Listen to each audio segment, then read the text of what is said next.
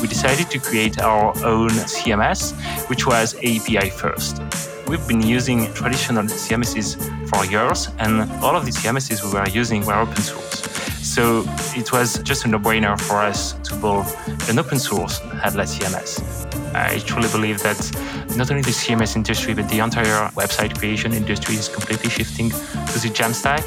And I think it's only the beginning of the journey. Hey, this is Brian, and you're listening to Jamstack Radio, a bi weekly series where we discuss the Jamstack, a new way of building websites and apps that are fast, secure, and simple to work with. Jamstack Radio is brought to you by Heavybit, a program dedicated to helping startups take their developer products to market. For more information, visit heavybit.com. If you're interested in being a guest on the show, or if you'd like to suggest a topic, find us on Twitter at Jamstack Radio. Welcome to another installment of Jamstack Radio. On the line, we got Pierre. Hi, Brian. Thanks a lot uh, for welcoming me today. I understand that Strapi is basically open source, but can you like expound on like the history of it and how we got to there? Yeah, sure. So the name Strapi comes from Bootstrap your API. So uh, at Strapi, everything is about API. So Strapi is a headless CMS, um, but the main things about Strapi is that Strapi is completely open source. So you can host it on your own servers and you can customize it according to your needs. So we actually started Strapi in 2015. We were students and um, we worked as freelance developers uh, on our part on our side time, and um, we did a lot of projects, a lot of websites uh, using traditional CMSs. But when we had to do a mobile application or a website using modern technologies, uh, so it was Angular at the time and uh, React was uh, just a, a brand new framework um, you know, all of these technologies were not compatible with the traditional CMSs. So we were stuck because we couldn't find a great fit uh, between these technologies. So we decided to create our own CMS, which was API first. So we weren't talking uh, about headless CMS uh, at the time, but we just created it because we needed something like this. And at the end of 2015, we just say, we are probably not uh, the only one having this need. So we decided to publish it on uh, GitHub. And we could have built a, a SaaS, but for us, we've been using traditional CMSs for years, and all of the uh, CMSs we were using were, were, open source. So it was just a no-brainer for us uh, to build an open source headless CMS. So that's why we decided to to publish it on GitHub, and uh, we started having uh, some users, and, and so it was extremely exciting because we were still students. And at the end of university, we decided to create a company behind the open source project and to switch full time on the project. And that was the real beginning of the story. Excellent. So you had mentioned about Angular and like the the whole sort of ecosystem around JavaScript at that time. Because I remember that time. That's actually when I first started really doing JavaScript pretty seriously as far as an engineer. Like I before I used to be like a copy and paster and drop in like jQuery uh, snippets and stuff like that. And like I did work at a company that I, I worked on Angular full time, but I did not know what I was doing. It was more of like copy and pasting from Stack Overflow and good projects that were out there. So I'm curious of like you mentioned that you started this when you were a student and you're looking to solve problems getting projects up and running. So, how was like the adoption at this point? Like, did you see once you open source it, did people just start jumping to it, or how did you actually get people to know about Strapi? Yeah, so we started a few posts on Reddit uh, to make the project a, a, little bit more famous than it was, and uh, so uh, we had a feedback about uh, about the product, about the, the need.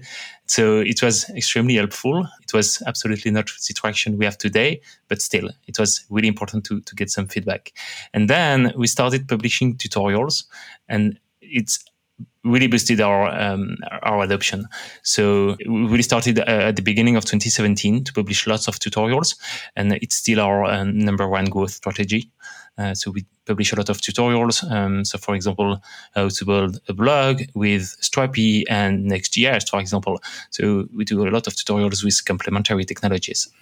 Yeah, and it could not be understated enough that like introductory into like new projects or new technologies hands down tutorials and like actual explanation uh, outside of just standard documentation is it's how I actually learn things. Like if I can't find an example of how to get something accomplished, uh, and like the way I want to get accomplished, I can sort of pick and piece stuff through the documentation, but like being able to see how to do something either the X way or the Y way or the Z way, like that's definitely super helpful. So I'm curious of what are different things that people use Strapi to build with today? Yeah, it's extremely important to bring the developer to what is this tool to the wow uh, moment. And as a developer, it's really important to to be able to see the value of the of the project uh, very quickly. And so, regarding projects uh, which are made with Strapi, so we have uh, some main use cases. Um, so the first one is corporate website. We also have a lot of uh, editorial websites and a lot of e-commerce websites. But we also have some uh, mobile applications projects and even IoT. Uh, so, for example, the MIT decided to create a, a, connected object which is in the street, and in case of an earthquake, the connected object is going to spread a message in the street, and this message comes from Strapi. So we have lots of use cases, and it's really impressive how the headless approach brings new possibilities to projects. Yeah, so like the the kind of content that I like to write and the the help other developers, it's really around how many seconds does it take to get to actually using a product or using this feature or using this like library. So if I can get someone unblocked or get myself unblocked if I get stuck again, like Google and find my blog post again, like I want to be the quickest as possible. So like I tend to always build templates and like starter projects to get myself unblocked uh, rather quickly when I use the product again. So it sounds like Strapi's doing that pretty well, where you have those examples where I can just like either clone or copy and paste, and then like at least get myself with something usable as opposed to spending half a day working on something and trying to make it like bend it to my my will. Yeah, so I'm I'm super appreciative. I'm actually I'm looking at the uh, the documentation now and some of the links as well. So and super impressed too to, see a couple big names as well who are using Strapi we talked about the open source side, but I'm also curious around the actual product side and like that transition and how that sort of worked getting there, but also how it works today. Yeah, so lots of companies are using Strapi. So uh, regarding the onboarding, we really try to focus on this because you know the Jamstack brings a lot of advantages, but uh, it also brings a lot of complexity if you compare to something like WordPress because you have to build the own thing, you have to build the front end, you have to to connect to the CMS to configure the CMS. So it, it's a lot of work, and because Strapi is open source, you also have to install Node, uh, so to configure uh, your server Or your computer. So we really try to focus on the onboarding part. And typically this year we decided to publish some starters so that way you can get up and running with the front end and the Strapi project. So this is something we really try to focus on, and I'm sure it's uh, something which is just going to be drastically improved in the next few years in the Jamstack ecosystem, because now you have lots of different components. Uh, so you have the front end, you have the hosting for the front end. You have uh, maybe the e-commerce platform. You have the CMS, and um, I think all of these different components have different values. So I'm not sure it's going to to be compiled in only one solution. But the more integration there are in between all of the solutions, the better it will be for our users. Yeah, so I'm curious. I mean, I, perhaps you have like a biased opinion on this because you're you're running a, a, a company slash project that's powering APIs and, and content management. But I'm curious of like the outlook of of that that actual piece that you were talking about, where we have the different components and they're all the different areas. So in my mind, I like having separation because then I can focus on the front end and do that really well at that time, and then focus on the back end and do that really well at that time. So I'm curious, like the adoption for Strapi. like you, you have to, IBM's a big name, like they've been around for years, even before tech was tech. But uh, I'm curious of like adoption conversations. Like, are you having these positive conversations? Are people still sort of on the fence on using something like a Strapi to actually power some of their content? Yeah, so they decide to use Strapi uh, most of the time because they want to build a mobile application so it's not compatible with our traditional CMSs, or because they want to use a modern technology for their front end, typically such as React or, or, or Vue.js. And when they have to make this choice, there are a bunch of different options, but they really want to have something which is uh, customizable, self-hosted, flexible. So that's why um, some of them decide to use Strapi. Yeah, in, in general, I also think it's important to keep things separated. But I also think it's our responsibility to make the usage uh, from the front end easier. So just to give an example, we decided to develop a plugin for Gatsby. So as you probably know Gatsby is based on a data source system. And to get data from a specific source, you have to develop a Gatsby source plugin. So that's why we decided to do with um, Gatsby. And it definitely helps our users to, to make the bridge between the front end and the um, and the CMS. And this is also true for all of the potential uh, complementary uh, integrations. And um, I think integration is kind of the new plugin. So, you know, in traditional CMSs, you had lots of plugins, but and I think most of the plugins now uh, for headless CMSs will be about uh, making integrations. So, for example, if you want to manage your content in a headless CMS and you want to synchronize it in Algolia, you don't want to build your own uh, synchronization software. Yeah. You want uh, to, to install a plugin or enable an integration. And I think it's definitely the future of headless CMSs. It's really about integrating your solution to as many software as possible. And this is something we really want to focus on at Strapi because if you take a look at WordPress, for, for example, uh, what made the success of WordPress is not WordPress itself, but it really the ecosystem of plugin around it. So we already have a plugin system in Strapi. We are going to drastically improve it to offer to anyone the possibility to develop their own plugin, to share it on the marketplace, and to download plugins from other people. So I think that's a, a very good way to to create bridges with uh, with uh, solutions in the Jamstack ecosystem. And at the same time, it, it keeps things separated. We don't intend to become a search engine. Uh, Algolia or Elastic will, will, will, will, be, will be better than us uh, at this, for sure. Yes. But uh, I think it's our uh, own responsibility to, to create these integrations uh, with uh, all of the software. Yeah, and it's very uh, observing to, to, see that you you have an integration platform or ecosystem.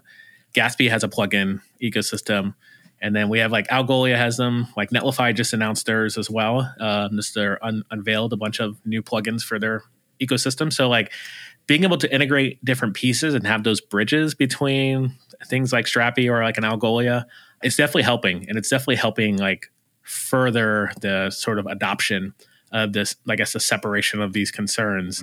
So yeah, I'm a I'm a fan of these integration platforms, and I'm curious of how the Strapi integrations, how they they work or will work.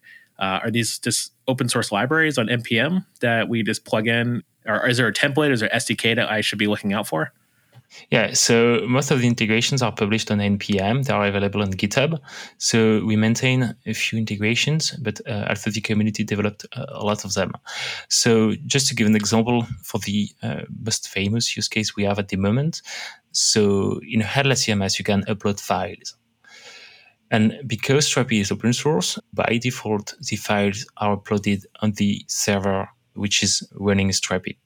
But it doesn't scale really well because you, you, you will definitely prefer to upload your assets on a storage provider such as Cloudinary or AWS S3.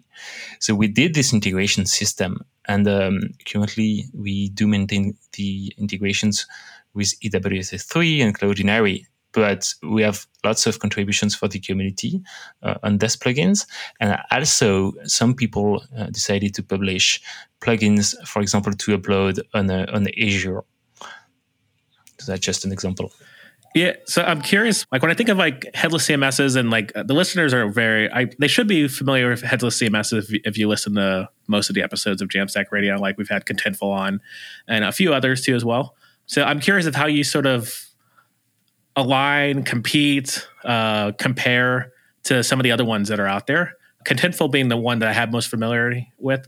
Uh, I know Sanity is a little more bells and whistles out of the box. So Sanity is like more of like your Webflow where you have all the pieces directly in the UI and you're just using an SDK to then present that in React.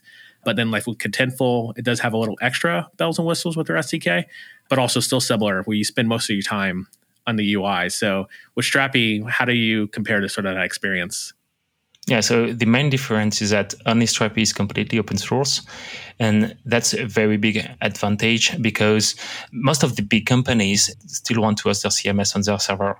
And that's mostly for data privacy reasons. And it's extremely important. So, for example, IBM, the NASA, uh, all of these companies are using Strapi because they want to host on their servers. It's extremely important for them. And the thing on thing is really about the flexibility. So Strapi is completely customizable uh, thanks to the plugin system, but you can also uh, for example, override any API endpoint. You can update anything in the admin panel. So you are completely free. You are not locked uh, in a specific system. And also, the content structure in Strapi is um, extremely flexible because if you are building, for example, a corporate website and you are building the home page, and on the home page you have a tagline, and then you have a list of testimonials, and then you have a description, and less, and then a slider. You know, you can land with a very complex data structure, and this is something we really focused on uh, with Strapi. And we, for example, we introduced the concept of components in the CMS, which means you can create a slider component and you will have the possibility to reuse this component across different content types. And we also introduced the dynamic zone concept, which means you can create a new page and actually define the structure on the fly. So, you know, when you create a page, it doesn't necessarily have the same structure as another one. But thanks to the dynamic zones, you can really create the content on the fly, and it gives you a lots of flexibility. Oh, that's excellent. And I'm, I'm curious too uh, on that that I guess thought process of being open source. So I think is actually truly powerful too, as well. That having me being able to see what Strapi is all about by just looking at GitHub is really awesome. Uh, I'm curious of like how licensing works, and like you do have a paid version, uh, which I believe is the hosted version. How does that also compare to the the open source? Is the paid version also the open source version?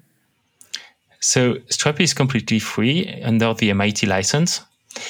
And at the moment, we don't have any business model, but we are going to introduce the first paid features this year through an enterprise edition. And this enterprise edition will be an extension of the community edition. And it will include enterprise features such as role based access control or single sign on. And so it is still self hosted. So we, we won't host uh, this version at the beginning. And that's why it is only our first business model. But in the next few years, we will also introduce a hosted version of Strapi to make the onboarding and the infrastructure management extremely easy for our users. So it's not a focus at the moment. We have lots of competitors doing this very well, but uh, it's definitely something we plan to do in the future.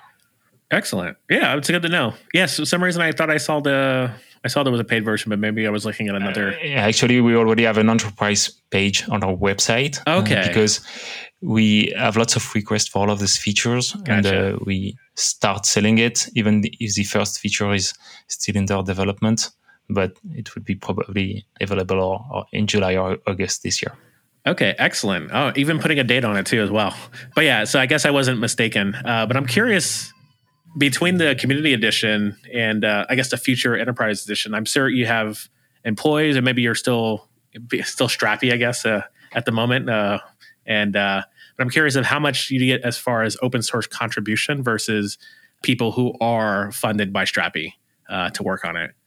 Yeah, so we have more than 400 contributors who contributed from the beginning of the project, and uh, I would say that in every every release we have between 25% and 50% of pull requests from our users. To be honest, most of the code is I mean if you take the number of lines of code, it's obviously mostly from the core team. But yeah, we, we really have a lot of contribution, and uh, this is something we really want to do more. So we just hired a product manager uh, in July, and his role will be to kind of enable uh, the pull request from the community. So this is something we really want to embrace, and we also want to uh, anticipate all of the design, all of the design specs, so anyone in the community can contribute uh, on very important feature. So that's something we we really want to do more. Excellent. This is pretty enlightening. I've been working on a project. I've been working on a couple projects where I've sort of this not really addressed the idea of having an API or even a, a database or powering the project or other things. And um, I tend to try to use the the path of least contention when approaching the solve of problems because I tend to not want to have something that's being longstanding and dependent on me updating it. So like if I can get started with an API rather quickly, um, I'm a big fan. And if I can get started with an API rather quickly that I know 400 or 500 contributors, if there are that many people who have eyes on something, I have way more confidence in that if I choose a solution, that at least it will continue to move forward even without me paying attention. Uh, which I, I love paying attention to open source. I love contributing back, but there's always some projects where they just sort of sit on the sidelines for a bit.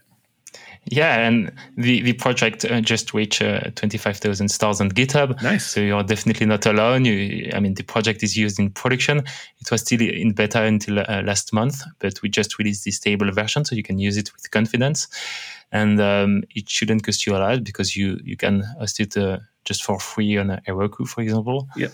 So yeah, feel free to, to give it a try. Excellent. Yeah. Well, you're about to get 25,001 stars because I'm about to hit the star start button on the project. Uh, but with that being said, I appreciate you coming on and chatting about Strapi and talking about the open source story as well. Is there anything else you want to add before we transition to picks? Yeah, so um, just maybe with the Jamstack author, I truly believe that not only the CMS industry, but the entire website creation industry is completely shifting to, to the Jamstack. And I think it's only the beginning of the journey. Uh, there is still a lot of complexity in the stack now, but uh, I'm sure it's going to be really improved in the next few years. Yeah, I'm right there with you. Super excited. So, with that being said, I'm going to transition us to the picks. These are jam picks, things that we're jamming on per se. Uh, it could be movie, food, technology, could be a library you just used. So, I'm going to go first, if you don't mind, and uh, share my picks. My first pick is actually the Marshall Project. So, in the US, we've got some systematic issues. And, like, if you're following the news at all in the last six months, like in the US, it's been kind of crazy. But um, I wanted to highlight a non-political focused charitable organization, basically, is what I'm getting at, and uh, it's called the Marshall Project, and they're focused around actually getting technology into prisons and actually teaching them for the better. Um, so you're able to walk away with skills. They're nonpartisan, non-political. They're just really focused on education. So I'm a big fan of all those three things. And uh, so I highly recommend if you have some time, check out the marshallproject.org and see if it's something that you want to you want to help support as well. And then my second pick, not as a deep pick, but uh, it's going to be OneGraph, which is a platform for co-locating all your third-party GraphQL APIs. So we have like Spotify, GitHub, et cetera, et cetera. You can put it all in one one bucket and just authenticate in the OneGraph. And I've been using it to actually power one of my side projects, which is open source, which I literally just mentioned last episode as well. But it's actually been super useful because I, I just recently adopted a second API, which is Netlify's API uh, as part of OneGraph. Actually, it's a third. Uh, Twitch is another one that I've been using. So I'm actually starting to see the power of actually using something like OneGraph to be able to co-locate some of that data, data that I don't own. Well, I own the data because it's my accounts, but I don't want to spend the time putting together all this entire API and GraphQL endpoints to make sure all my data is in the right place for my application. Um, so big fan. Also, episode 39 they were on, so take a listen to that as well. So Pierre, do you have any any picks? Yeah, I totally agree with you. I, I really believe in OneGraph. I think they're doing a, a, very good job at merging all of the different GraphQL APIs, and uh, that's probably part of, of, the future of Jamstack um, to, to be able to to request uh, the content from only one uh, single endpoint. And so, regarding the peak, uh, I think the past few months uh, have been really crazy, and uh, what is happening also in the US now is uh, uh, very impressive. And I think we really have to learn from what happened in the past uh, to to build a better future. Yeah, I could not agree more. And uh, I would also just echo that too as well. Like if you are on Twitter and you happen to follow maybe only React developers or maybe only Angular developers, and this is like maybe this analogy is not apt or very consistent, but you should follow people who are less like you uh, because that helps grow. And I think things like Strapi is a good example of that, where we could take a, a solution of maybe a problem that we already been, it's already been solved, but the fact that you're still solving the problem is just testament that you know tech is never finished. Like we're never feature complete, and the world is never feature complete. So uh, I appreciate you saying that, and I appreciate you coming on talking about Strapi and talking about the Jamstack. And best of luck with the uh, with the project. And listeners, keep spreading the jam. That's all the time we have for today. If you're interested in being a guest on the show, or if you'd like to suggest a topic, find us on Twitter at Jamstack Radio. To learn more about Heavybit, visit heavybit.com. And while you're there, check out their library. It's packed with amazing talks on sales, marketing, product, and general management from founders of developer tools companies and other industry leaders.